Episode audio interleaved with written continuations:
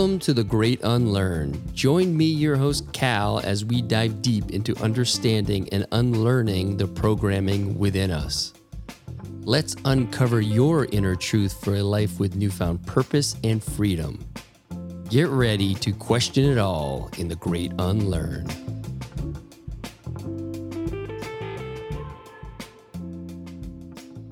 Matt Maruca, we just met. We met recently over text through our mutual friends, uh, Sky King.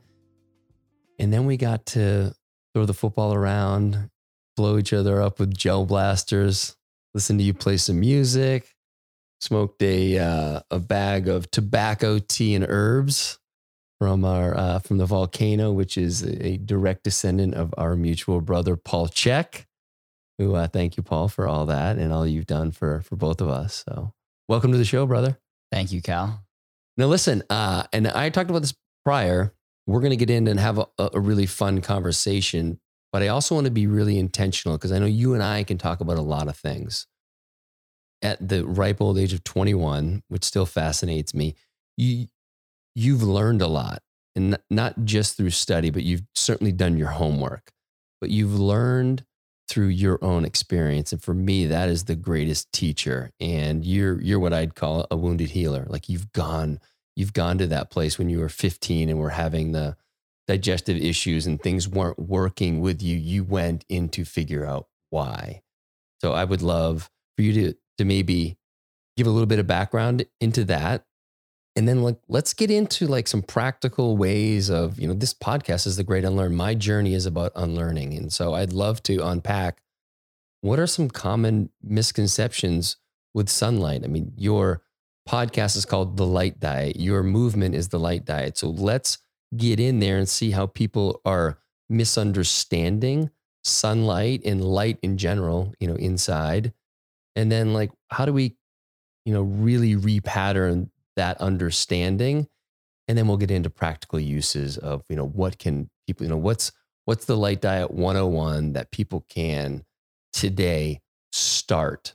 Like not try to be you today right but what are some steps that they can take little adjustments uh, within their natural rhythm that can help them kind of really get in touch with that relationship with the sunlight which is as you know is is really our life force so yeah. Well, there is plenty for us to discuss. I'm excited yes. about it. I'm gonna do my best to keep us somewhat on topic, but it's just not my orientation. So, so I'll, uh, this is a challenge for me that I that I that I welcome.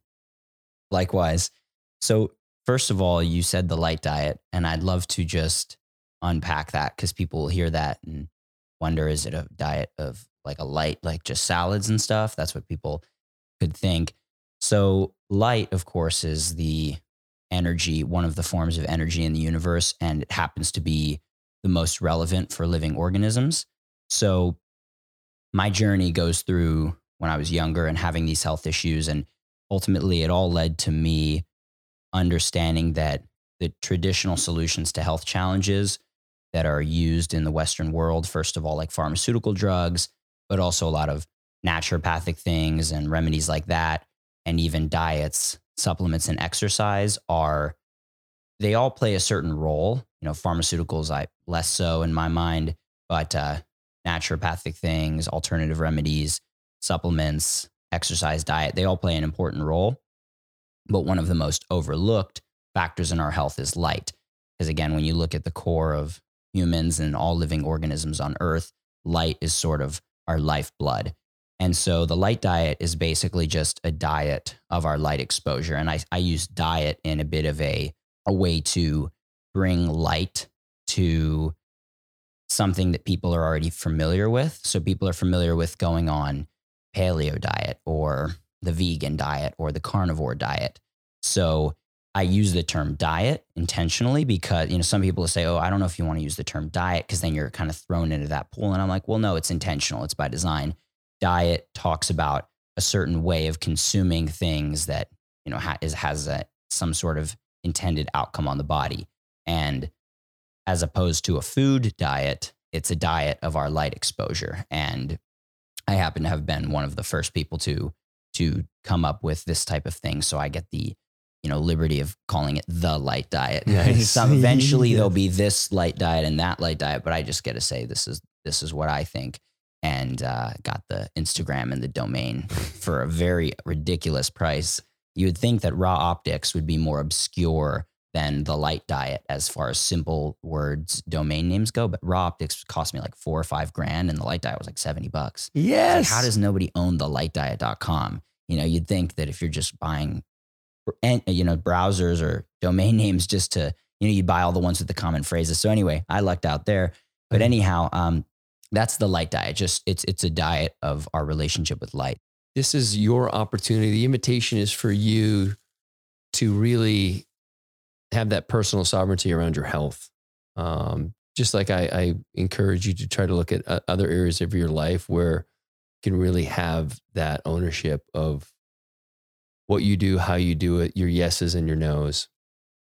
And again, that's a whole nother podcast. But what we're, about to get into now are, you know, Matt's light diet and some principles behind it and practical applications. And again, I'd love to just paint the picture for people like, hey, this is, you know, you don't think it's so bad being inside all the time because it's, you know, you get the thermostat on, it's really comfortable, da da da da. But like, what are the harmful effects of being inside all day? This gets juicy. I love it. So basically, as beings of light, as we can say, we are powered by the sun. So all that evolutionary time that we were outdoors, you know, until we moved to an indoor lifestyle, we were getting what you could consider like a full spectrum multivitamin of energy from the sun. In other words, there's all these different wavelengths, and each wavelength can be absorbed by specific molecules and so on, which can therefore have certain effects using that energy. And so, one way to put it is that our body sort of became like a palette of paint that has an unlimited number of colors that you can pull from. So, this is an analogy I'd like to work on a little further, but basically, we are like a painting that has every single color in it between infrared and ultraviolet, every single wavelength of light between there. Many of them our body's using, if not most of them, and all of them for things that haven't even been fully discovered, but many of which have been researched and studied. So, a way to think about this is if you have a painting that has all these beautiful colors and all these different tones in it, and you shine just a blue light on it or just a red light, you can't see all of the colors in that painting because in order to see them, you have to have the light present that those specific pigments and those different colors of paint absorb and re-emit so you can see them. You know what I mean? If you see a Mm. painting in darkness, you don't see the painting. You could feel it with your hands, but you can't see it. So in in a similar way, our body is like a full spectrum palette of color painting that has been developed over billions of years with all of these frequencies and wavelengths of light that power a lot of different things in our body. So with a painting, whereas it's sort of, you know, it, it holds energy, but it's sort of sedentary and it hangs out there in our body, all these wavelengths, all these different colors power a lot of different things. So the first risk of just living the indoor lifestyle is simply you're losing your color, your shine, your glow, your energy, your vital life force, and the function of basically every single biochemical reaction in the entire body is diminished because the full spectrum of sun powers such a wide variety of processes that when, we don't have that regularly and consistently, we are becoming a less complex organism. We're becoming all of our high level functions are lowered. So, some examples of these, if we go through each of the colors, if we start with infrared, infrared structures water in the body and allows it to carry and store information and energy effectively. So, this is the work of Dr. Gerald Pollack studying fourth phase water and Mm. many experts before him. But structured water is produced by infrared light. So, infrared light is sort of like one of the most important wavelengths of light for the body. It's very essential to get us functioning. And, you know, people use things like you can use bonfires, you can use saunas to, to get extra infrared. And everyone knows if you've done a sauna how great that makes you feel. That's because of all the near and far infrared, but especially near infrared, powering a lot of different things, structuring our water, making our mitochondria run better. So that's a really important piece of the sun that we get when we're outside and not when we're inside behind window glass and other things that filter out this spectrum. So, like, for example, if I were to rebuild your house, I would go to every length I could, which is isn't something I've done personally because I haven't, you know, had my own house. I'm 21. I'm sort of living out of Airbnb. Still you don't have your own house yet? Fuck, Yeah. you've done everything else. Yeah, right. But I uh, I would make sure I found what's called full spectrum glass, or which is quartz, basically quartz, or but that'd be very expensive. I was gonna say, how expensive is it relative to like a regular pan- pane of glass? I would guess whatever it is, probably times like ten or twenty.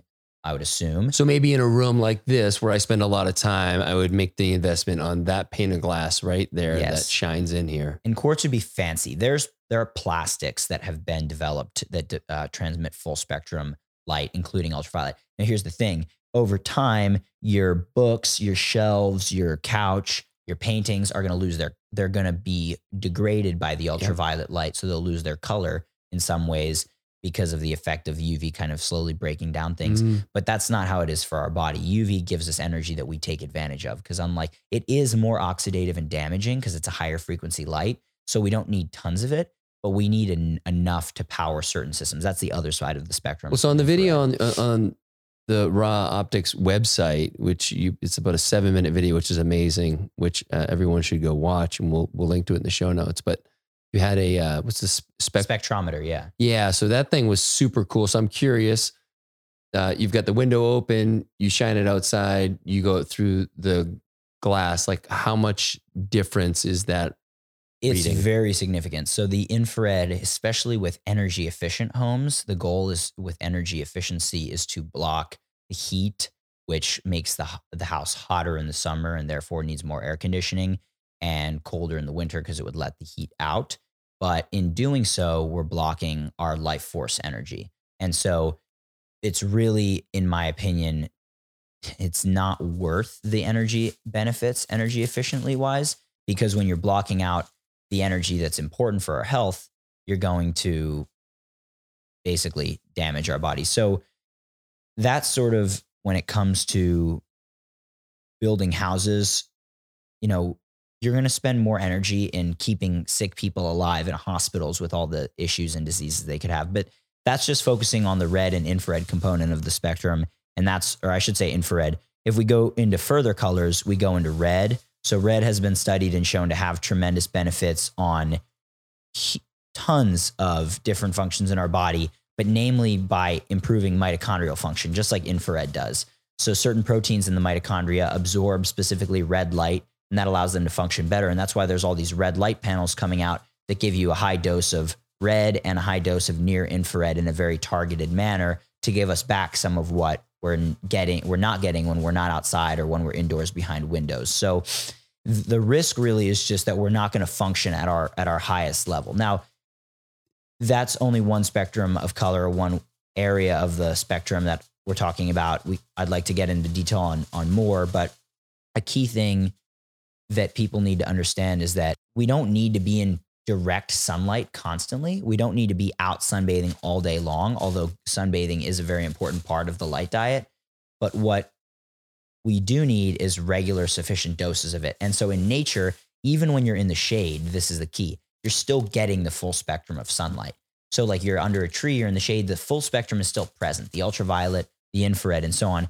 It's all still there, and that's powering our body. So, just by being indoors, we are really reducing a lot of the energy, the effects of which are, I would say, almost incalculable, really. So, so that's just the red and infrared. Okay, so you, you mentioned the the the red light panels. The Joovv is the Joovv the one I've heard you talk about that before. Is that the one that you would recommend? I have one. Let me look at it. It's a it's it's kind of I feel like it came out pre pre Joovv, and uh, it's a much smaller one and not nearly as efficient as like having a wall with the with the Joovv or even like a small room. But like, what is what is your recommendation for that getting that exposure? Yeah. So my first recommendation is to go outside, basically. So that's just the easy one. Even in the winter, the, s- the red, the infrared, the full spectrum is still there. So people get caught up like, oh, it's cloudy, it's cold where I live. But first of all, you can get a lot of the light you need throughout the summer months. You know, Norwegians didn't get light all year round. Finnish people didn't get light year, all year round. They use saunas to supplement sunlight a little bit in the winter, but they would use also fires. Like almost every human society that would live through wintry times would actually use fires every night. And that's getting us a lot of infrared as well. And also just a way to stay warm. You know, my wife Peyton does a great job of putting our fireplace on here a lot, even when it's like totally not cold out. Um, but just that, um, it feels good in it the room. It feels very good. The it? room feels amazing when you have the infrared and the just the color, the light. It's very powerful. So And then also, um, I would love for you, I mean, just to remind people, especially men who um, it's, a, it's a little easier for them to skin off. But like when you're outside, take your shirt off, like get as much sun exposure on your body as possible. Yeah, and women really ought to be, and I'm not just saying this because I'm a guy, a young guy, but like really need to get sunlight on their breasts. Like this is the reason breast cancer, in my opinion, is so rampant, is because breasts are always covered. And you know, people get urinary tract infections because they're always covered from there. It's moist down there with clothes on and it gets sweaty. It's like we're designed to be getting sunlight, which kills bacteria. So there's a researcher who Yeah, and I and I love that point as well. And it actually it, it brings to mind it's something I had asked you about before we got on, just because I assumed you knew about it. Um, but people have been seeing more and more about what is deemed butthole sunning. But you said it's actually not quite that that the the, the target back there. That you, that's not the one you're going for. It's the perineum. yeah the space between things down there um the skin area and that's the know. taint. yeah Yeah, that's the spot where it's our first center so it's sort of like a way to take light and i mean when you're shirtless and you're in the sun you're getting the light everywhere but taking that energy into the first center it makes sense to me you know based on what i've learned that that's going to put energy into our you know chakral system basically that we can then you know through meditation through breath work through just living having good posture and having act you know functional biomechanics in our body you know from doing things like myofascial release and so on and certain correct types of strengthening exercises we can have that energy flowing up through our system which is something that's sort of like the the whole goal of, of life in my opinion in many ways is to be able to let our energy move and channel it up through our body. So you know that's sort of just Do you, do you do any of the perineum sunning? if if I have a space where I can be in privacy, I will absolutely sunbathe nude all the time.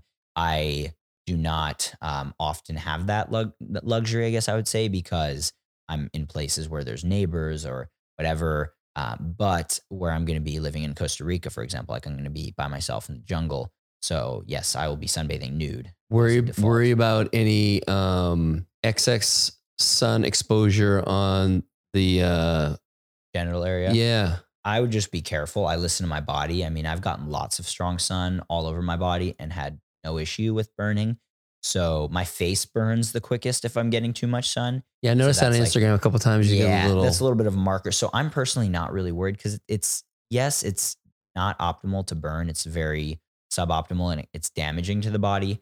So I would not. I advocate everyone get sun up until their burn point, just you know before it, till the skin turns a little bit pink. But uh, and even I'm gonna I'm gonna marry. I'm, but just just something just came to mind. I can't believe that didn't come to mind yet. Uh, a really close friend of mine has married these two things, Dr. Joe Dispenza, who you and I talked about before we even got on here. But Dr. Joe's work is amazing. Uh, he's married his work with so my my my buddy is super fair skinned redhead has has had a relationship with the sun which is based in fear. Like always sun blocked up like to the nines. It, is, it literally fears the sun. And so as we've been working together i said you know that's one of those things that i would love for you to reconsider that relationship because wh- whatever you you're thinking is happening is going to happen. You're going to manifest whatever the dangers are the more you think about it. And this guy literally and he starts reading dispenza and he he's like fuck cal he goes cal he went to the extreme. He was down in florida with his family recently. He lives up north so it's like it's not like he was having any sun exposure up where he was. He went down in uh december january went out on a boat without any sunscreen on and was out like completely exposed and did not burn Yes, exactly. So even I think thank you for saying that because even the palest people still do not have to burn. You know, I'm not advocating to go out and be in Florida strength sun all day long. I want to be very clear about this. This guy is he did the work, the deep, deep, deep meditation to really create that belief within him that this sun was his friend and it was not his enemy.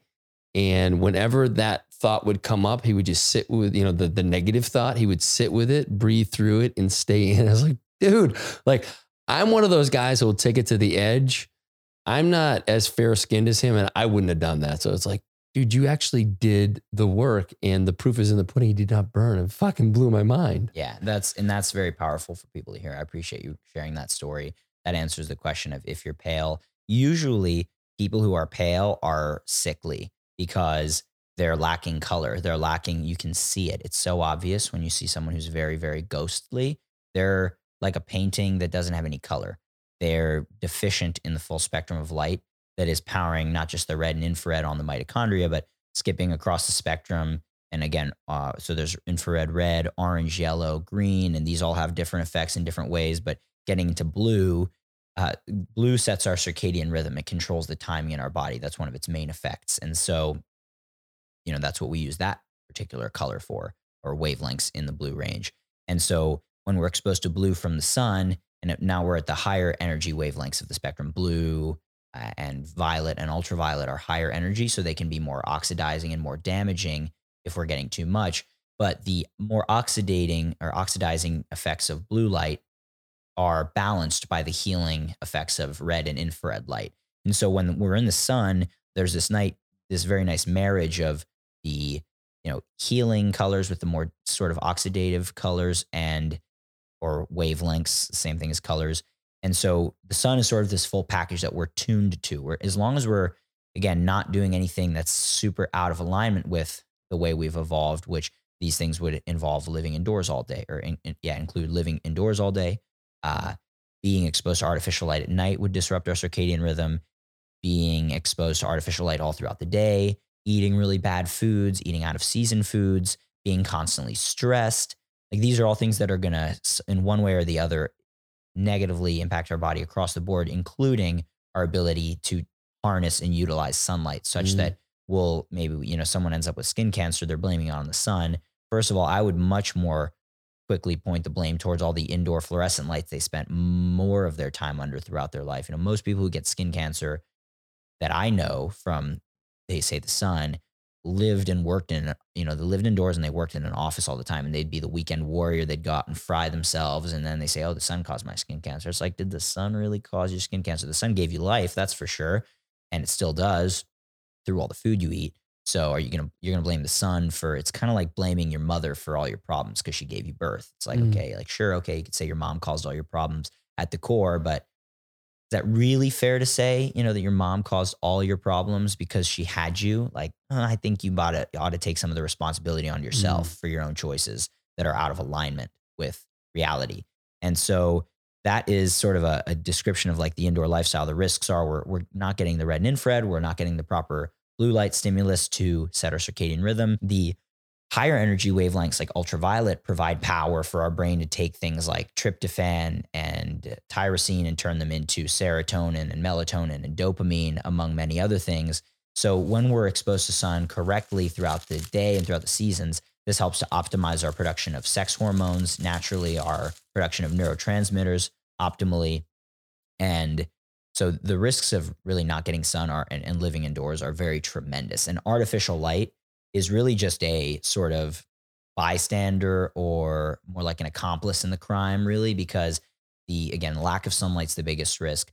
But what we do is we created man made light sources in order to attempt to r- replicate the sun. In other words, like artificial light was first seen in its value to extend working hours in the late 1800s in factories. Because if it got dark and all you're using is candlelight and so on it's people get tired because you're starting to make melatonin with the natural circadian rhythm. But if you can introduce an artificial light bulb that has blue light in it which the original incandescent bulbs did very little blue light compared to uh, for example modern light sources but still enough to stimulate these systems in the body to keep us awake you're you're doing what some people say is burning the candle at both ends. Like you're basically stimulating the brain and the body in such a way that it stays awake but you're not providing it with the full power of sunlight to power wakefulness with the energy that it requires. In other words, when the mitochondria, when we're present in full spectrum sunlight, whether we're in direct sunlight or in the shade, we are making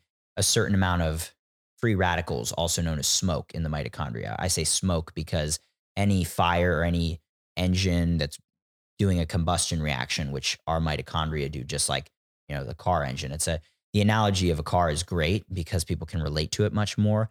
But basically, a car is taking a hydrogen based fuel source like uh, oil and or gasoline and reacting it with oxygen from the air and then these make water and that reaction releases a lot of energy which is energy that was first sunlight which is stored in the electrons of that hydrogen fuel source. And we do the same thing. We take hydrogen based fuel which is food and react it with oxygen from the air which we breathe and that makes water to hydrate our cells and then that releases a ton of energy. And so when we are when we have this reaction occurring in the presence of the sun, we are doing it more efficiently in our mitochondria and making less free radicals and less smoke, which is like what basically contributes to aging and so on.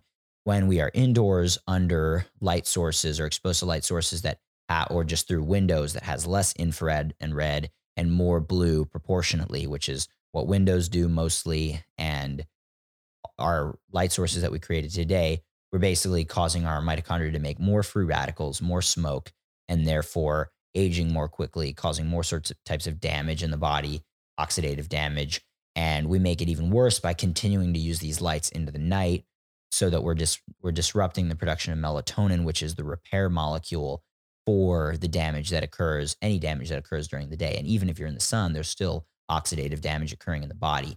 The the cleanest way to go in in you know, my opinion is if we basically lived off of light alone and we're not taking in fuel, food, that's the sort of the cleanest fuel we could possibly have is just pure light energy. And there are some people who do, you know, breatharianism where they live off of basically breath, prana, or chi, like vital life force energy and sunlight. And in other words, people think that's impossible. I do believe it's possible, but you would have to be extremely energetically and spiritually dialed in to do that, where eating just becomes a choice. The funniest thing is, yet there's you know people from the Eastern perspective who have been able to achieve this level of uh, mastery, so to speak. But then there's people who follow this guy, Dr. Kruse, very uh, loyally, who I've who I've spoken with, who live like in Florida. They're super dialed in, and this one guy, and he's actually a CEO of a telecommunications company, ironically enough, but they stopped doing wireless stuff once they learned about the risks and they do all wired fiber optics. They run the fiber optic cables in all of New York City for the streetlights and the traffic and everything. Um, that's like his his one of his accounts. So they're very high level, but very intelligent people. But he told me he's like, you know, now that I'm in the sun so much and doing this, like I don't actually need to eat very much. He's like, I'll eat two two meals a week, you know, and I'm like, that's basically breatharianism. So it's it's uh it's interesting how these things fit together, but there's so much truth and so simple, but we really just want to be living outdoors. So, you know, and with ultraviolet, a whole another sort of facet is that also ultraviolet B allows us to make vitamin D, which is a very, very powerful hormone to allow our body to do all sorts of important things. And people supplement vitamin D, and the supplements don't have the same power and effect as as vitamin D that's made naturally. Uh, I would even say it's it, it elevates the blood levels of vitamin D, but it doesn't really have the same effects in the body. So one way to phrase sunlight energy, or I should say to phrase bio to, to refer to biochemicals in our body, biomolecules, is that they're actually like messengers for sunlight. Like if you sort of see the picture I'm painting with this, it's that all of the based on the evolutionary evidence and the how how much we now know about how light affects the body it's like life is this complex symphony occurring and there's all these different things occurring and sunlight as the governing sort of agent of life on earth is the i would say the conductor of the entire symphony in many ways of the timing but also the force that gives life to each of the instruments playing in that symphony in other words all of the biomolecules in our body or most of them have been developed and evolved under sunlight. And so they're rather than thinking of these things as the like melatonin and vitamin D as something that does something, I think of them more like a messenger to translate sunlight's power into a specific action in our body. But that's not just melatonin, it's not just vitamin D, it's also serotonin, it's also dopamine, it's also beta endorphin, which is created under the power of sunlight, which is our body's natural painkiller. There's so many nitric oxide, which is released under the power of sunlight from our blood vessels. These are all things that when we're in the full spectrum that we evolved under, they all work more harmoniously and correctly. And when we're not getting the light and then we're tricking our brain with artificial lights to stay awake or be active. Because if you like think about it, if you worked in an office building that doesn't have a lot of windows and there were no lights on all day, not only would you not be able to see, but you wouldn't be able to stay awake if it was if it was too dim. So it's not just about being able to see. They do have the huge effect of keeping us awake. And that gets me into a, a whole other thing that I, I won't go too deep down the rabbit hole, but basically the core one of the core concepts here is that we've always thought of the eye, many people, as just a camera to see and observe things. Mhm. But the eye's primary function before vision is to sensor, to sense the environment. In other words, wavelengths of light go into the eye. It's a sensor and it tells our brain to make certain hormones. It's a certain time of year, it's a certain time of day. We do certain things with hormones and neurotransmitters and so on. And that is what the eye does. It's one researcher describes it as the non visual portion of the optic nerve that carries non visual information. So, not pictures, but information about timing cues and energy and so on, seasons and so on. And there's a book, it's a great book called The Influence of Ocular Light Perception on Metabolism in Man and Animal.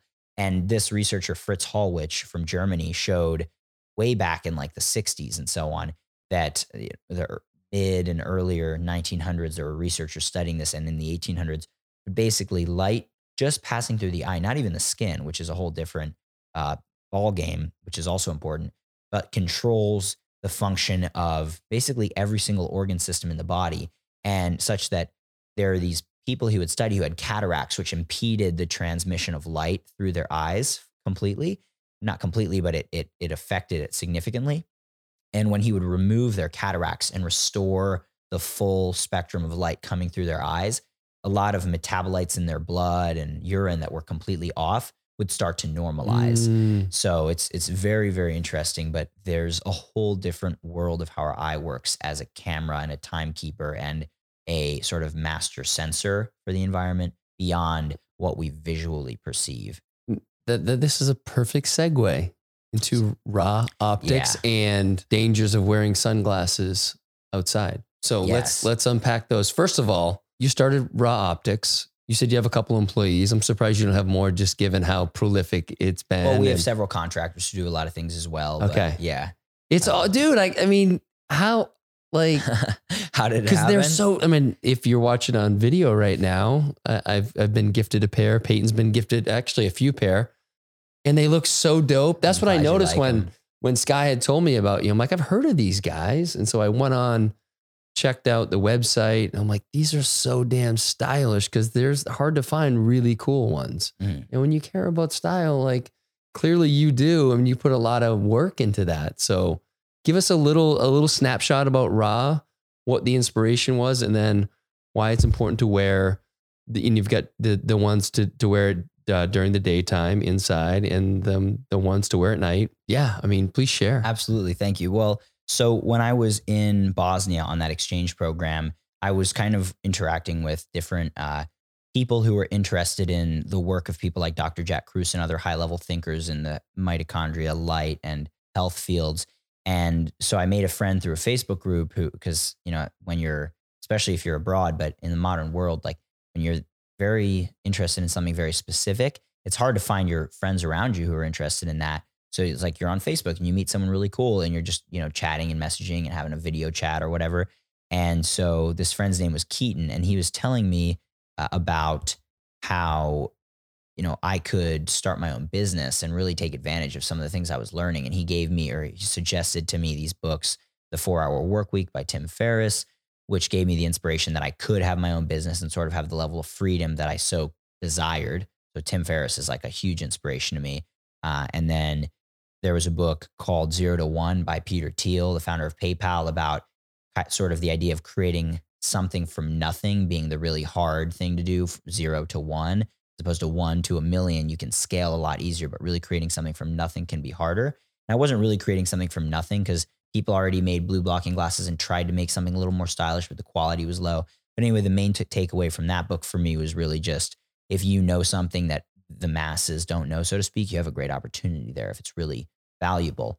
And uh, yeah, so that was that. And then the the Lean Startup by Eric Ries, I believe it's pronounced, is just sort of like the gold standard in Silicon Valley. I think even still on sort of starting a startup and not just coming out with a huge business plan and having all this capital and all this stuff. It was just like if this is a viable idea, there must be a way to create a minimum viable product to see, and that was his term he coined, minimum viable product to test whether my hypothesis of people might want this product or whatever it is or service um, test it, see if it's actually true, and then learn from there and then kind of scale up. So like it's like very intentional scientific bootstrapping basically. Mm. And so that's what we did. I mean, I so I had my whole senior year after my exchange program abroad, junior year, I was just kind of like still really uh, you know, I wasn't like healed by any sense, uh, any stretch of the imagination fully. I had, I had had lots of improvement in my health.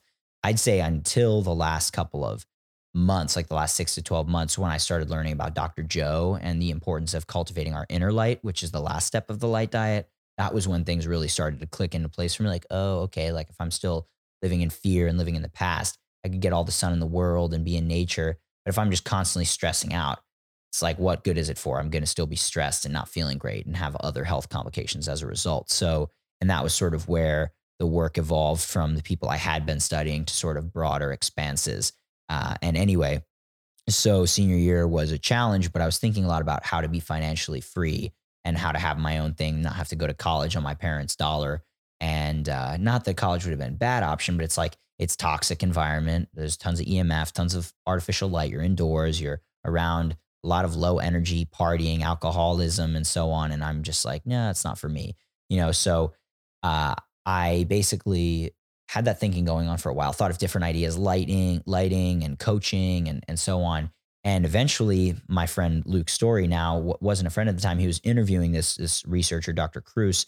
And I thought to myself, like, man, I, I wonder if I couldn't bring this information to an audience in a way that maybe would resonate with certain people differently or more than the way that Dr. Kruse was sharing it. And he's again, total genius, this guy. But um, nonetheless, that was just my idea and maybe my way to get a little bit of, you know, a, a business started or eh, be able to expand my coaching business actually was the idea. And the same night that I went up to, he was speaking in New York City at an event, and I heard him advertising it on a podcast I was listening to with this guy, Dr. Kruse. Mm. And so it was like very synchronistic. And so, because he's in LA, so I was like, I wasn't going to get out to LA. So I was like, but I could drive two hours up to New York from Philly to meet Luke Storey, ask if I could go on his podcast. So sure enough, he said yes. And I guess looking back on it, I think the reason why, because I was like quote unquote nobody as far as this sure. whole thing goes. But he said it just seemed like he knew what he was talking about. I was friends with Dr. Kruse and all this different stuff. And so he just gave me a shot, you know, as this 18 year old who I think at the time, yeah, I just turned 18. Dude. Who was interested. And the same night, my friend who came with me, who was also had sort of taken an interest in all this uh, quantum biology or mitochondrial health type stuff, light diet now type stuff was there and we were both wearing these stylish glasses that were like custom made blue blockers where we had to we had to work with a company to we had to go buy our own frames that off the shelves and those costs just by for a good frame alone is like 200 plus dollars Shit. just if you you know anyone who wears glasses like a frame costs a good quality frame like the quality of what we're selling costs at least 200 to 250 dollars and that's not with the right lenses yeah so our products are 145 with everything because uh, we have Italian acetate. The frames are made of Italian acetate and German metal, so it's like the best that you can possibly buy. And that was my intention, just like let me, let's just make them best. If people don't want to spend the money, it's okay, but it's like it is the best. But anyway, that being said, um, at the time, that's what we did, and then we had to send these lenses to a tint company. It was a whole process, and they tinted them, and it worked out. And then we had to give them back to our optometrist because we didn't want to pop the lenses into the frame ourselves. But we did it. It worked out. And Luke was like, "Where'd you get these?" And basically, around that same time, I had seen an article of someone in these Facebook group circles posting about how to tint your own lenses. And I was like, oh, like maybe not everyone's going to want to buy a hot plate, a beaker, and do all this themselves. Let me just see if maybe more people than just Luke would want this, but let's do it for Luke to start. So, like, his purchase of the glasses paid for my first hot plate and beaker. And I basically started in my garage tinting and I put up a Google form for my personal like coaching and blogging website on there to let people like make their own order and they would send their own frames and then we would do the lenses and put them back in and send them back to people and they would pay me through PayPal and we just did that for like and the funniest part is I was I was about to go on a gap like a gap semester in Europe to travel because I just worked all summer, saved my money. So I four hour work week it completely. I hired a couple friends who were a grade below, so they were still in high school and paid them good money to and showed them how to test the lenses and do every, everything right and you know make sure every pair is tested, which is something that was really important to me and is still. And so we just ran that while I was traveling, and my mom helped ship packages and just sort of scaled it up slowly but surely, and eventually moved out of my garage like six months later into a professional optical laboratory where you know there we contract out to them to make the the product properly. But um and then it just developed over time as i made more connections in the optical industry and getting the right frames and the lenses and the best quality available and working with like the top researcher and developing lenses using specific pigments. Like the, the lenses we have they use uses basically a, a certain um, artificial or synthetic type of melanin which is this, the pigment in our body that protects us from you know excess light. And that's what's used in our lenses as the base pigment to mm. absorb the light like maximal it gives the maximal protection and maximal color perception possible and clarity of the lens that can possibly be found. I mean he, this guy's been researching and studying the use of melanin in lenses for decades. And so we got to that point where we literally have like the best frames and the best lenses that you could possibly make. And i'm always you know wondering if, if there's any way we can make it better we always will and that's kind of the idea like the iphone comes out with a new generation here and there but anyway it, it started just from that one night from Luke. And like I mentioned to you, that one podcast when it was released six months later, now that the business had gone going and was really had moved out of my garage and was growing, it was when Rick Rubin had reached out because he heard the podcast. And I was like, whoa, you know, he got like a really high level, in, in very ex- accomplished person who hears this podcast and is interested. And I, and I met a ton more really interesting people um, just from them hearing that podcast you know, Ben Greenfield had reached out cold from a different podcast sometime around then. I was like, whoa, like this is someone five years ago. I was like, you know, super stoked about reading yeah. his work in the beginning. And uh, yeah. so then all of a sudden it's like we're interested in talking and hanging out and learning from each other. And that was sort of like the inception of the business. And then the last, since September 2017, when it started, um, three years was like me sort of traveling, trying to find my way in life and, you know, learning that it isn't about where I am that's going to make me happy, but it's more about like who I am. Yeah. And that's sort of been like that lesson. But Oof. in parallel, I was trying to grow the business and it was a challenge. Like I, I look back and sometimes think like, you know, I have certain, there's competitors, like there's a great company called BluBlox. They're the only other one. They sponsor JP and they sponsor Aubrey and they sponsor a lot of, you know, they have the cash to do that with a lot of people. And, um, and they're doing great. They're the only other ones. The guy Andy who runs it's a great. He's a great guy. They're the only other ones who have the right protection in their lenses as well as good, you know, good attractive frames. We're sort of a step above as far as our frame quality goes and our lens technology. But again, they're the only other ones I would recommend. The issue is with all of the other, and it's funny that I would even say that about, you know, but it's true. But all the other companies on the market, essentially, there's a couple more in the health world that are like closer, like Swannies. Their frames, in my opinion, not just opinion, but they're very low quality frames, and their lenses could do better on their protection spectrum. And TrueDark, which is a bulletproof Dave Asprey satellite company, they are finally making more attractive frame styles. But for the longest time, they would just literally break down on every one, and their lenses were too dark. Like you know, TrueDark, they're they're very dark, but um, they made you tired, which is great. But my goal was to have it just to make it simpler for people, a day lens for maximal protection during the day and a night lens for maximal protection at night, but without going so far that you you completely lose all semblance of color perception, which is what their night lenses would do and, gotcha. and other ones would do. So so that's sort of like the best balance between maximal protection plus uh, maximal color perception and function is why we settled on where we did with our night lens darkness level. And there's still in many cases like you can't see the color of your food when you're eating. So it's like I'll wear my day lenses if I'm eating at night just to still have like the majority of blue light protection and all that stuff, but um, still see a little bit better.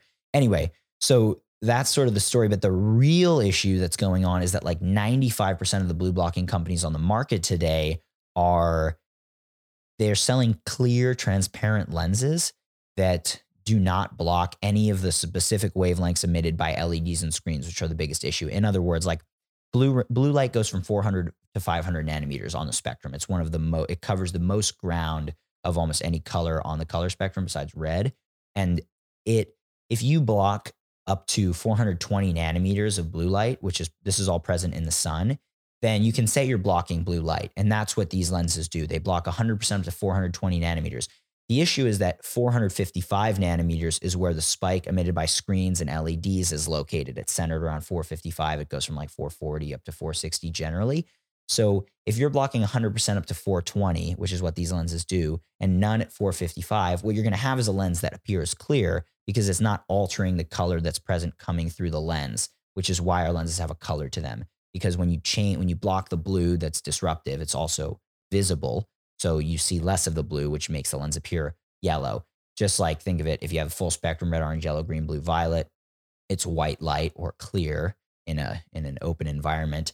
And then for transparent, if you take out the blue, you're left with green, yellow, orange, and red. And those combine to make more of a yellowish color. That's why the day lenses appear yellow because when Mm. you remove the blue, it, it combines to make more of a yellowish color. And then when you remove green, the majority of the green, you're left with red, orange, and yellow, which combine to make more of a red, which is why our night lenses are reddish because the, the green is also cut out because green is not quite as high energy and impactful on our circadian rhythm like blue is, but it's still a little bit more high energy and has some effect on our circadian rhythm. So we block the majority of blue, or I should say green as well as blue at night to give a stronger impact on making people more tired. And thing about fire, it only has red, orange, and yellow really in it, unless you're burning a hot burning fuel like propane, then it'll have some blue as well and green. But that's you don't we really don't want that at night. We want like firelight. And so that's what the night lenses mimic. So anyway, though, point is there's this, it's sort of like a a big scam that's occurring. People buy these things called blue light glasses from, you know, different companies. Yeah, the ones I the ones broad. I've been wearing at night watching TV or, or yeah, they're, They're like a- translucent? yeah, they're like a little. There's like a little smoke to them. There's a, and there's sometimes they put a flashy blue coating which blocks a lot of the blue up to 420 nanometers. Yeah. But again, it's so it's like I don't it- need those anymore pretty- anyway. I got like, exactly. Well, I got those ones over there. So yeah. you get the idea. It's it's hard to it's it's hard to really um, understand why it's happening. Like why are these companies selling, and why is nobody suing them and going after them for you know false marketing? And literally, I've had screen they're they're marketed on the box. It says screen lenses. I've tested, and they block none of the light coming off of a screen. Like and you can just do use with my spectrometer. Yeah, yeah. I should have brought it, but anyway. Um, so that's that's the thing. So RA Optics has been sort of just this mission to you know make the best blue blockers, but also from the beginning to be able to fund my own research and creation of the light diet and all this stuff. So I'd like to expand into you know light lighting products, light devices. We're already working on that kind of stuff. Um, and that's very exciting because it can give people more things they can use. But for me, I know that the educational piece is where I can bring the most value. So with the business, I'm sort of at a place where I'd really like to sort of be able to continue my research as Yeah. full time as possible and have the business. So that's a, a you know other conversation as you're, you're a weathered businessman. We could talk, but um, Yeah. so anyway, yeah, that's that's the story of RA Optics. So the, the key things for the takeaways for people is like from the light diet. May I kind of hop into it? It's like yes. the, the key takeaways are very simple. The light diet has eight steps, and the first three are the most, the first three and the last one are the most important, but they're all very important. Just to skim through them, and we can go in a little more depth. But step one is to sleep with the sun, which involves not eating in, I'll, I'll skim through them pretty quickly, and then we can go back where we want to. But basically, sleep with the sun. Don't eat food within three to four hours of going to sleep because it disrupts our circadian rhy- rhythm watch the sunset, and wear blue light blocking glasses. So this encompasses the evening and night portion of our circadian rhythm and darkness. The sec- step two is rise with the sun, which is basically watch the sunrise for as close as you can get to the horizon. Watch it rise for 15 to 20 minutes, hitting the eye directly. The most powerful way to set the circadian rhythm, along with watching the sunset, and that that's huge. Step three, and, and just live outdoors during the morning light as much as you can and get that light on your skin, caught when you're drinking your coffee, eating your breakfast, whatever, um, even meditating, doing a podcast, whatever, you know. Step three is to live outdoors during the day. So basically, this encompasses spending as much time as we can outdoors, even if we're in the shade, or opening up our windows and so on and letting that full spectrum in. And um, also sunbathing amply with good regularity, especially in the summer when the sun's available. Step four is to drink unfluoridated spring water. So that's the water that brings in our body uh, or that stores the light, you know, and takes the light in. Fluoride and other things can calcify our pineal gland and cause all sorts of issues. not to mention municipal city tap water is full of all kinds of toxins that you can research and learn about on the internet. But uh, step five is to eat a seasonal, local seafood based diet. That's the food portion. I don't get too adamant about that because Yeah. people get triggered by if it's not perfectly carnivore, vegan, or paleo, or grain free, or gluten free, like whatever. It's it's it's not right because people get very dogmatic about food, and I think the reason for that is because people are lacking perspective and context on how we are very very able to function at very high levels on a wide variety of, including even plant based diets. And people will kill me for saying that, but some of the healthiest people I know are extremely dialed in yogis who are plant based. And they might say, oh, well, let me look at their labs. And I can tell you their labs are freaking good and their energy's good, way better than most carnivores, to be honest. But um, anyway, it gets very charged. That's so- a good point. throw I'm my glad- I'm- shields a little No, bit. yeah, no, I'm glad you brought that up because I think that is like these other things you're talking about. There, there's there's not a lot of nuance to it necessarily, but with the diet, like yeah, this is what you're recommending. This is what you based on your research as well. That and it feels good for you, but there are it's like, and you've talked about this before, but people get get so focused, hyper focused on the diet, and it's just one tranche in the whole thing, and Mm-hmm. there are many diets for each person. And as you've talked about throughout the year, to change that with what's going on with the season, what has happened with our natural rhythms throughout Yeah.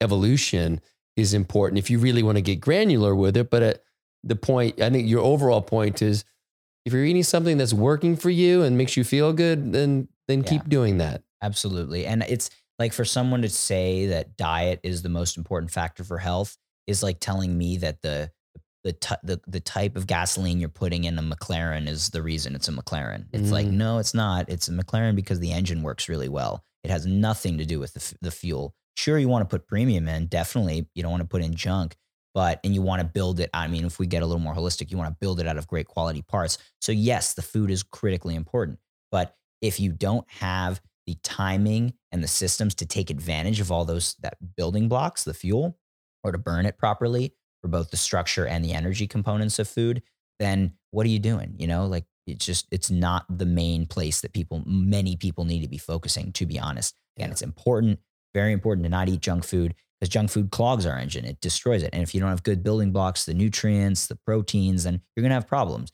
But it's it's just very important that that nuance is understood, in my opinion. And so the step uh, that's five, six is to take advantage of temperature therapy. It used to be focused exclusively on cold thermogenesis, but now I've I want to include sauna and heat therapy. Mm, And so basically, cold thermogenesis optimizes our mitochondria by inciting our body to start producing our own infrared light in our mitochondria. We burn our fat and we stay warm. That's that story of the mammal ancestor that survived the extinction event of the dinosaurs was because it was warm blooded, meaning that its mitochondria take fuel and uncouple that fuel as heat. We release it as heat in in a cold environment. And so we're we're both burning fuel for energy constantly, but we're also burning fuel, releasing it as heat. And it's cool because Dr. Wallace, one of the other things this mitochondrial researcher I talked about earlier, discovered besides the fact that all the modern chronic diseases are mitochondrial in origin, not genetic. And I'm going to start using the term mitochondrial henceforth for those diseases because I was like, what do we really, are they chronic? Are they modern diseases of, blah, blah, blah. people call them diseases of society. They're mitochondrial diseases effectively. And so anyway, um, the thing he showed, one that was fascinating, totally separate subject, but basically is that mitochondria are inherited uniparentally, meaning only from our mothers. So whereas our genes are split 50 50 mother father, the reason for two sexes in multicellular organisms, because bacteria and archaea, they don't have men and women or males and females, but any yeast, fungus, and I should say fungus and plants and animals has two sexes, male, female. And the reason why is because there has to be one sex dedicated to transporting mitochondria through the generations. mm, And that sex, in our case, is female. And that's why women are considered like the givers of life. I mean, obviously, they have the baby, that's how it works. But basically, with the nuclear genes, those are like I talked about the wiring diagram versus the blueprint of the of the power plant. The the blueprint, our genes can be mixed in every generation because they're more having to do with structure and function and so on. So they can be—they're they're basically able to be spliced and mixed in. It doesn't have an effect on our body, except often it's a positive advancement genetically. it could, you know, it does have an effect. I shouldn't say that, but it, it can be positive. It's not going to be super negative usually. Now, depending on the environments you're in and so on. Um, so, I mean, if someone was into racial theories, of course, they would argue that certain genes have evolved better for this or that purpose or whatever, and and that gets that's really not a place that I think is is substantiated by evidence or worth going. Um, you know, there are advantages to having, like, for example, lighter skin in low light areas. Simply factually, that if you have the darkest skin, you, it takes six times as long to make the same amount of vitamin D. So if you have lighter skin in a low light area, you are evolved to function optimally in that environment. Whereas if you have light skin and you live in Africa, you're going to get cooked and probably die of heat exhaustion if you didn't have air conditioning oftentimes. So it's like there's a benefit to each, you know, to say mm. that there's no relevance is completely bullshit. But so anyway, um, in this in in a different way, mitochondria, if you splice them every generation because they're so finely tuned for energy generation in a particular environment at a particular time, if you mix the genes of the mitochondria in with the mother and the father, then what happens when they've done this in labs, nature doesn't do it for this reason, but the offspring come off as either they die almost very shortly after childbirth or they are psychotic and they express all sorts of psych- psychosis diseases because the brain very energy demanding can't function at all. So um, the point is with with this happening the mothers pass on mitochondria by themselves because that way the wiring diagram can stay consistent throughout each generation in those environments and the men don't we don't mix in our our mitochondrial genes and mess it up okay and that makes so, sense yeah and we could be men could be the ones who pass on the mitochondria but in that case we would be the women basically so anyway that's that's one of the things dr wallace discovered which is a huge breakthrough and one of the reasons it's so important for what we're talking about is that people always say like, "Oh, heart disease runs in my family," or this or that runs in my family. Like it, it's it runs in everyone's family because we're all living the same technology based indoor sunlight deficient lifestyle. Every family you look at has either heart disease, obesity, diabetes, cancer, Alzheimer's, dementia. Almost every single family in the industrialized world. So it's not genetic. It is mitochondrially genetic. So these are being passed down through our mothers. So like for example, it's funny to see, but like my mom had a lot of allergies. I had a lot of allergies too. My mom has sensitivities to certain foods like gluten and eggs and so on. I had those too. So it, it, these things are passed. So, so we need to be looking at our mothers because their their mitochondrial damage, whatever level of damage they have, is what we inherit as babies. And another interesting thing is the older a woman is when she has a child, the more prone they are to mitochondrial disease and damage, and things like autism as well, which is another mitochondrial disease, because the longer those egg cells sit in the woman's body, the more uh, the older they are. So the, the baby is born as an older human, if that makes sense. Yeah, Whereas yeah. if a woman has a child when she's 20, that baby is born with much younger mitochondria. Anyway, all that's to say about Dr. Wallace, um, we were talking about sort of the step se- uh, seven or six get cold or take advantage yeah. of temperature therapy. Humans who live in northerly latitudes, our mitochondria or, or, or, descend from that, which is like you and I, we have this white skin, so we descend from likely Northern Europe or sure. the Caucasus, presumably Northern Europe. But anyway, we, you know, you have lighter hair too, so it's definitely Northern Europe. But basically, that the our mitochondria are tailored for cold exposure. So basically, whereas in Africa, the mitochondria of people are they're what's called tightly coupled. So when they take in one banana, for example, or one unit of energy, it's maximally converted into energy very efficiently. It doesn't release a lot of heat. It doesn't leak a lot of heat. And that's helpful because you can sprint faster, you can perform harder, you can and, you know, you can perform longer without overheating, which is why Kenyans usually win all the marathons everywhere in the world because their mitochondria are the most tightly coupled, the most efficient. Our mitochondria are by design inefficient because in Dr. Wallace likes to say when you go north of, you know, the Middle East, it's not running away from lions you have to worry about it's freezing to death. So our mitochondria are less efficient by design. They release a lot more heat over time. So we'll get mm. hotter more quickly. And that's like Wim Hof's of the world and so on. And so we have that advantage in our mitochondria. So point is some people are a little bit going to be better at cold exposure significantly. Some are going to be having a harder time with it. We all still have the underlying mechanisms to do it, but it's just that some of our mitochondria are more apt to that. Some aren't. Some are more apt to handling high heat and being, you know, endurance. And this is why, again, well, one of the reasons why besides just the fast twitch muscle thing, which was a previous theory that Africans or African Americans are often just the absolute best performers in so many different sports.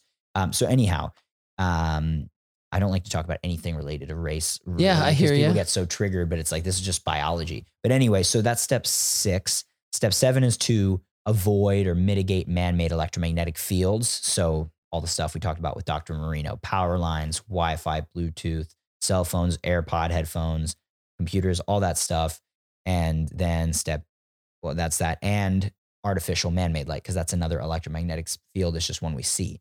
Step eight is to cultivate our inner light. So that's basically uh, doing the work to eliminate those energetic blockages, old belief systems. You know, like if you did all the other stuff, but you didn't have any fun in your life or play, which is like kind of where I felt like I was at for a long time, Mm. just being hyper focused on business and not on like being a 19 year old or whatever, 20 year old at the time, 21 year old now. Um, so yeah, that was like a very important piece. And I think that's sort of the ties a nice bow in all of it. So Yeah, and I, I love the the last one especially because that's something that in at, at my ripe old age of forty nine, I've been really orienting towards joy and play. And so when you we were sitting here before we we got on and you had a football, I was like, dude, did you bring the football? Because we have footballs here because I have kids, Mhm. and you're like, yeah, I just I love throwing the football. I was like, well, fuck, let's go play, let's Yeah, go toss it love that, around. and so we did so that. great. And then we got out the gel blasters and like let's play for a little bit before we sit down and and play a little bit more. But yeah, of course. um, so tell me, uh, you have someone who comes in and they're in dysfunction, Mm. right? Like, what are the, you're going to give them a couple nuggets to work on because, as, as you know, like, and you, you said it before, like, they're all important, but these are the ones Mhm. like to focus on because it's can be overwhelming for Mhm. people. Totally. What are the ones that they're going to get the most bang for their buck right away? Yeah. So I would say really like you would want to start by watching, like I recommend watch every sunrise and sunset if you have issues, because that's the sure, most surefire way to start resetting circadian rhythms. So ideally just find any high point with a view of the horizon near where you live. It can be hard if you live in like Philly where I grew up. It was so hard to find because there's so many trees and they're so tall that you'd have to like really find a hill and clearing. For me, it was like the bleachers at like a high school because there's enough space from the track and the field, get a good view. But um, and you get just a little bit higher up. So or your roof if you can get on your roof and don't fall off, please. Hmm. But um, that's step one is just watch the sunrise and then or watch the sunset and also watch the sunrise. With the step one of the light diet, it's watch the sunset and wear blue light blocking glasses. So if you have issues, I would say get RA Optics a bundle. So we sell bundles of the day and night. It's like a it's a, a pair or a set Awesome. because most people who live indoors today need both. So the night lenses you use after the sun goes down to block blue light and most green light to protect melatonin. And then the day lenses you use anytime you do have to be indoors during the day. So it's just watch the sunset, wear your night lenses. Then step two is watch the sunrise and then basically live outdoors as much as you can throughout the day is, is going into step three. Back to step one. Another important thing is for meal timing. I recommend people eat a bigger breakfast. And this is again something that I've learned from Dr. Jack Kruse. The importance of breakfast in general to set our circadian rhythm is very powerful. So there's this big trend of fasting, skipping Sure. breakfast, and then eating a big meal later in the evening. But that's sort of backwards from a circadian rhythm perspective. It'd be much better to activate and turn on our metabolism and get our body sort of cranking. Um, it really upregulate our brain function, all these benefits of eating a good high protein breakfast. And it also can help people lose weight if you're activating your metabolism in that way. And then stop eating around five or six, definitely like before sunset in general. You know, ideally, I don't do it every night, but almost like, you know, probably 29 nights out of 30, I eat my last meal like before 6 p.m. So Yeah. that's sort of the idea. And just those few steps watch the sunset, wear blue blockers after sunset, watch the sunrise, live outdoors as much as you can, eat a bigger high protein breakfast, and minimize the eating later into the evening. And then for me, you know, the one other thing I would add is I would say sunbathe as well. Like as much, and this is I could have a whole conversation about sunbathing, what to do. Listen to your body, don't burn. I would say get as much sun as you can without burning. And if you live in a wintry place, still get outside, even if it's cloudy all day long, like it is in Philly in the winter and Chicago a lot of the time. and Boston, you know, Yeah. get out as much as you can throughout the day. Get up and walk outside when the sun's coming up anyway. Just get that morning light. Get out and get the evening light if you can. Walk outside as much as you can throughout the day. And in the wintry places, I would say take advantage of like a sauna, take advantage of a bonfire or a fireplace at your house and like take your shirt off and get right up next to it. It'll feel really good. Um, take advantage of cold therapy. Like the rest of the steps, you know, five uh, or four, five, six, and seven. So drinking spring water that's clean, like that's not that hard. Just go to the store and buy spring water jugs, like the five gallon big jugs, or get a delivery service of clean spring water. Step five, eating a clean diet. Most people who are listening to this probably already do that. So I would just recommend going, doing that.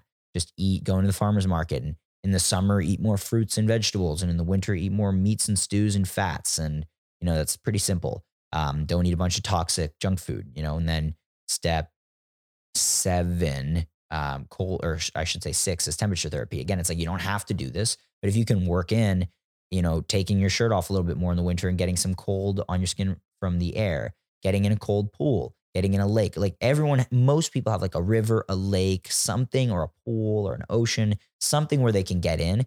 Do that in the summer and do it in the winter. Take cold showers if you can. Follow Wim Hof on Instagram and just do what he says. Mm. Um, you know, get a sauna if you can, but those are expensive for many people. So then just have a bonfire in your fireplace. Have a bonfire in your backyard. I built a little bonfire pit in my backyard with bricks, just a couple bricks like in a circle, and then uh, up it from the middle of the base as well. And it was like perfect. And I have bonfires, and I had snow on my back and the fire on my chest, and it was so great. And you know, you just feel the warmth. I can feel it when I talk about it. But step seven, avoid EMFs. This is one where there's a couple more facets and it's very important. So the simplest things to do is going to sound crazy for people, but turn your phone on airplane mode when you're not using it. So you're not always accessible to people. And if you have to be always accessible to other people calling you, like you have kids or whatever, then keep it off your body. Um, keep it even a purse or a backpack when you're moving around, but Mm. not in your pocket. Uh, that's one. My phone's always on airplane mode. So like it's annoying, especially when I turn my friends onto it, because then I can't call them and they won't just pick up. But like you text and then you see it when you go offline or when you go back off of airplane mode online. Uh, that's one big one. Turn your Wi Fi off in your house while you sleep. If you want to go a little further, buy Ethernet cables and hardwire your devices to your Ethernet or to your Wi Fi. Buy an Ethernet grounding adapter from electrahealth.com so that your Ethernet cables are grounded. So there's not dirty electricity jumping from your router onto the cables onto your computer, at which point it's not the smartest thing to hardwire it because I've had that happen before. Like I'm hardwired on Ethernet trying to reduce Wi-Fi, but then I'm getting a whole different type of electricity because I'm plugged into the grid. Like you never want to use your computer while it's charging because it's completely electrified. It's like Oh. Different things like that. But um, Wi-Fi blue, kill the circuit breaker to your house if you can while you sleep. That's a great thing. You don't need electricity while you're asleep, or at least to this different circuits besides the refrigerator and the whatever else need, might need to be on overnight. Those are things people can do and it seems extreme but it's like it's like go live in a, a, log cabin in the woods in nature and that's basically the same thing. It's just like kind of how to sort of reverse engineer our modern lifestyle to get a little bit closer and that's it. Step eight for cultivate your inner light. There's like kyle said on the podcast i just interviewed him for the light diet um, the other day and he's like there's so many spiritual books you know so many great books about it just read one and go with it yeah. I, I like to recommend people to Dr. Joe Dispenza. And I'd say listen to his interviews with Aubrey Marcus and others. You'll get it quickly that like any suffering is like sort of a choice of ours. It's like a choice and it's a it's limited identification as an individual as part of a greater whole and limiting our identification to being this you know individual being. And I still suffer and struggle and think about overthink this and that plenty Sure. Like I'm not an enlightened being, but there is a path there that we can all follow if we want to put in the work as Dr. Joe calls it, to ascend that daily life struggle that's going to zap our energy and take away from all the good things we're doing for ourselves. So that is the light diet. In Dude. essence. Awesome. I'm trying to think if there were any other questions that came up for me. I know. sunglasses Yeah, sunglasses. not good because if we thinking about all the non Just from everything you just talked about. Yeah, but yeah everything just we just land it talked for about. people. it's like basically the stimulate just like the light through the eye stimulates so many other things one of the other things it stimulates additionally is the production of melanin in our skin so like have you seen like the animals the chameleons or whatever that change their color with their environment Sure. it's the light coming in their eye that stimulates what color they're going to become. Mm, okay. So there in the book, the influence of ocular light perception on metabolism in man and animal, they showed a picture of an animal that was on like a, you know, black background and therefore it should turn black, but they had like white where its eyes were and the whole thing stayed white. So the eyes are the sensor for the rest of the body. And so when we put sunglasses on, we're blocking the light that's telling our brain that the light is strong and powerful, which is the stimulus for our, our skin to make more melanin to protect ourselves from the powerful light. So wearing sunglasses causes skin cancer, not sun. You wear sunglasses, you block the light that stimulates the brain to make the things. It's called alpha melanocyte stimulating hormone, which stimulates melanocytes to make melanin, which protects the rest of our body, our skin from that strong light. You wear sunglasses, all bets are off. You're going to burn, you're going to have problems. So that's just one thing, not to mention the direct damage to the eye when we eliminate certain portions of the spectrum. Like the big, even the the big wave surfer Laird Hamilton talks about this. Like what we block the ultraviolet, it um, it basically that range of light we're blocking with sunglasses has an impact on our pupils contraction to sort of get a little smaller to let less light through because it's so intense and powerful that we don't need as much coming in. And so wearing sunglasses sort of trips up this mechanism of protecting our eye itself, letting a lot more of the remaining colors of the spectrum, including high energy blue, which we've talked about how in isolation it can be damaging. So that's another issue of of excess or of just wearing sunglasses. But you know, if you're skiing and you're going to get blinded, or you're on a boat and you're going to get blinded, Dr. Alexander Wunsch, who is another resource people can look up, W U N S C H. He's been on a lot of podcasts with Mercola and Dave Asprey and Luke Storey and Ben Green or others like that. But uh, talking about light, he's like the expert on light specifically. And he talks about how you could wear like a, a, a gray type of sunglass lens where it doesn't just cut all the UV based on the false idea that UV is bad for us, but it equally reduces the intensity of the rest of the spectrum. But for me, ever since starting to strengthen my eyes, like doing these things, I've been on boats, I've been on ski, uh, snow, I've been on everything, and, and I've never had a problem where the light was too intense for my eyes. It's just sort of like a muscle where it gets stronger. I remember distinctly and at a time when I was like across the street from my house when I was like 10 years old. Some, summer sun was so bright and I was squinting and I couldn't even see because I couldn't handle it. That wasn't because of the sun. Yeah. That was because I lived indoors and always looked at a screen. So, or a TV. So, anyway, that is some good info. Anything else that's kind of coming to mind? Uh, well, I mean, you're you're heading to Costa Rica tomorrow. So what's like what's next for Can't you in, in in general? So I'm so I'm like I mentioned before, really, you know, I want my business to do really well and thrive and grow because of just the opportunity to fund my research. Really is like the main thing uh, for me, and it's a medium through which the practical applications of this research and knowledge can be given to people. So uh, or sold to people in this case. So the glasses, the potentially lighting, Lighting, products. yeah. There's a lot. There's a huge opportunity on this stuff uh, entirely. So that's something that is definitely a focus. But uh, I want to focus more on just learning because the last three years since I got into the business, I sort of like all this information. A lot of this that I'm sharing about is just stewing and digesting from the five years prior to starting my business. In the last couple years, I've, I've learned a ton about business and myself and this kind of stuff but I really want to dive into a different, a new sort of realm of exploration and subjects that fascinate me beyond light, which include like Jung, like history. I'm really interested by history, language. I speak four languages or three very fluently, four pretty fluently. So Damn. English. I learned uh, Spanish from sort of a Peruvian pair growing up, but more from I heard it from her. They sadly they didn't realize how how easily we could have learned it if she really spoke it more. Yeah. But I was able to really learn a lot in middle school when I applied myself, and then just traveling a lot. I've learned a lot of Spanish, so Costa Rica is easy for me there. Uh, with Spanish, I learned Serbo-Croatian. It's called Srpsko-Hrvatski when I was in um in Bosnia. So I like I got that still somehow five years later.